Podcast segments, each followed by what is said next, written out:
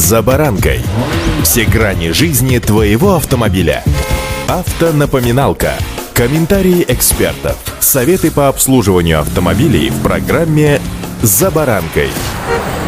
Сегодня, согласно правилам дорожного движения, после ДТП водитель должен немедленно остановиться, далее необходимо выставить знак аварийной остановки и сфотографировать автомобиль со всех сторон. Если никто в аварии не пострадал, а машина создает помеху для движения, водитель уже сегодня обязан освободить дорогу. Но все чаще слышны и иные мнения. Сегодня об этом более подробно. С вами Забаранка Александр Карпов. Здравствуйте. Автомобильные факты.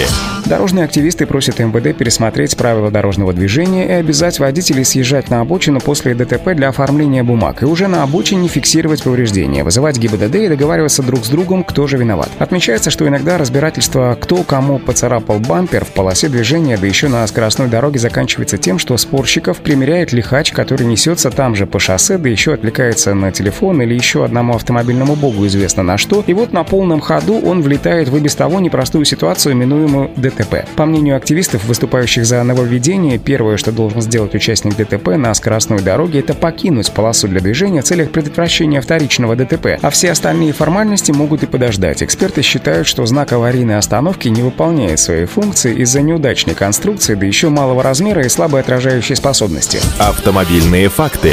А вот у представителей сообщества страховых компаний инициатива вызывает очень много вопросов. В первую очередь, страховщики сомневаются, что все водители смогут правильно зафиксировать зафиксировать повреждения на обочине, во-вторых, согласиться друг с другом о назначении виновника аварии. Для этого один из них будет вынужден признать, что он нарушил правила и допустил столкновение. Ведь для урегулирования убытков по ОСАГО страховой компании необходимо фото и видеоматериалы, которые дадут возможность понять обстоятельства причинения вреда, кто куда ехал, кто кого ударил, кого куда занесло и так далее, отмечают эксперты РБК. Инициаторы изменений считают, что это вторичные факторы, которые не стоят человеческих жизней. Страховые компании уверены, что новая схема с отсутствием видеоматериалов и фото самой аварии может сколыхнуть волну мошенничеств. Страховщики будут либо отказывать в выплатах, либо выплачивать убытки по повышенным тарифам, в том числе и по авариям, оформленным по Европротоколу.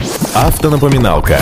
Напомню, с 1 ноября российским водителям уже упростили оформление ДТП. Стала доступна возможность сделать это электронно через приложение помощника САГА. С его помощью можно передать фото с места аварии в страховую компанию по всей нашей стране. При этом вызов сотрудников ГИБДД на место аварии теперь не обязателен, как и бумажное оповещение о ДТП. Воспользоваться новой опцией могут не только физические, но и юридические лица. По информации Российского союза автостраховщиков, электронное извещение равноценно бумажному, но оформить его можно только при несерьезных ДТП. Если стал столкнулись не более двух автомобилей, нет пострадавших, не причинен ущерб третьим лицам, и у обоих водителей есть полисы ОСАГО. При этом автомобилисты обязаны нарисовать схему происшествия и сделать фотографии, поэтому даже эта новая опция идет в разрез с предложениями съезжать на обочину, так как для отправки фотографий в базу данных Российского союза автостраховщиков водителям придется выйти из машины и сфотографировать автомобили на полосе. Вот такие мнения слышны о корректировке правил дорожного движения, которые сегодня я призываю соблюдать неукоснительно, дабы избежать дорожно-транспортных происшествий. Удачи! «За баранкой»